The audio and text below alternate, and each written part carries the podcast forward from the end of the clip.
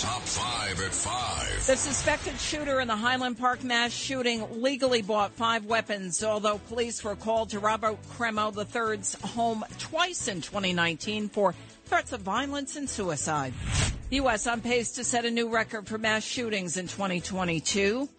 An aide to New York City Mayor Adams robbed at gunpoint as he was scouting a location for an appearance by his honor. Boris Johnson is on the verge of being ousted as British Prime Minister following resignations and ongoing scandals. Reuters reporting oil President Biden released from the Strategic Petroleum Reserve was sent overseas to other countries, including China. The suspected Highland Park, Illinois shooter now officially charged with seven counts of first degree murder.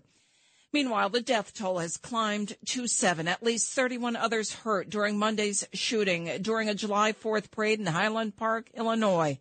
The suspected shooter, 22 year old Robert Bobby Crimo, legally bought five weapons, including two high powered rifles. Although police were called to his home twice in 2019 for threats of violence and suicide. Police say Crimo III allegedly fired more than 70 rounds from a high powered rifle State Attorney Eric Rinehart. As we go forward in the courtroom and in the community, we must do everything we can to make sure the horror that marked these streets, that echoed from these buildings, never happens again. Police say Crimo evaded initial capture by dressing as a woman and blending into the crowd in previous encounters with police.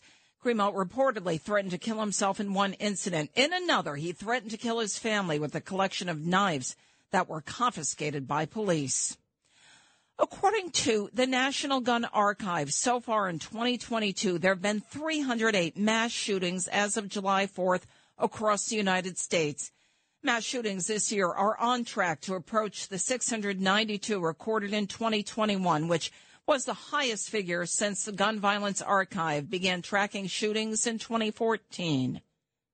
It's happening in every demographic group you can imagine where you have large increases in people buying guns because if they can't have faith that their local police department that's been defunded uh, can arrive quickly, or if the DA is going to let the criminal out, they're their only line of defense. So people are buying guns more to defend themselves against crime. But crime is out of control in a lot of big cities.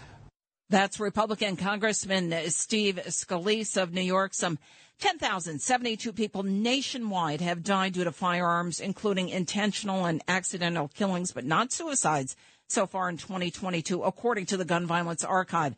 This year's overall figure could near 2021's 20,944 deaths, a seven year high, and exceed 2020's 19,518 deaths if the current pace continues.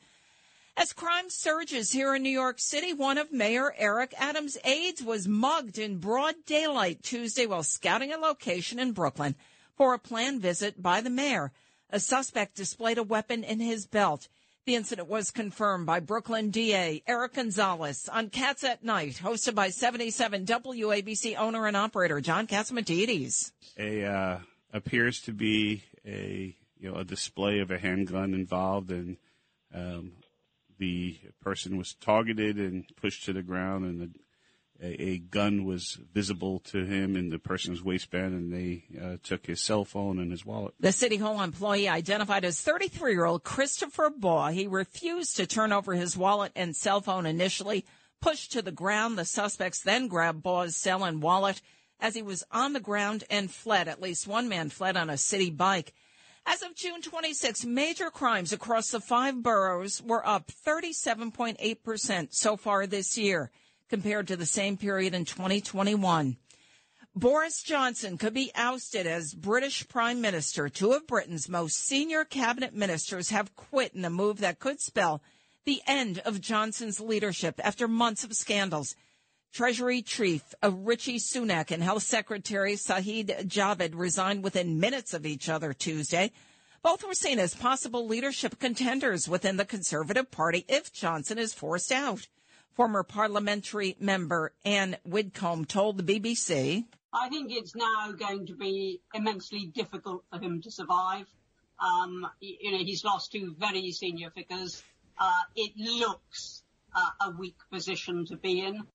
And the two departures, a huge blow to the prime minister because they were in charge of two of the biggest issues facing Britain, the cost of living and the aftermath of the COVID-19 viral pandemic.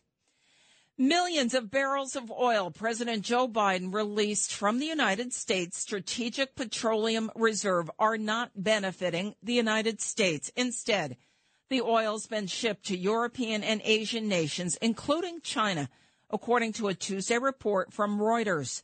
Patrick De of GasBuddy spoke with the 77 WABC Early News. This comes as U.S. oil production at 11.6 million barrels per day is 1.4 million barrels per day short of pre pandemic production. We have struggled to see that go up as supply chains have held back additional oil supplies. There are myriad challenges when it comes to drilling right now, manpower challenges, a shortage of steel, many different things that go into drilling that are simply unavailable. Uh, and that has held back U.S. oil supply. The shortfall is a major factor that led to the run up of oil and gasoline prices over the past year. The national average of gas in the U.S. currently 480 per gallon, according to AAA, with the national average temporarily surpassing five bucks a gallon last month. It's the WABC Early News on 77 WABC.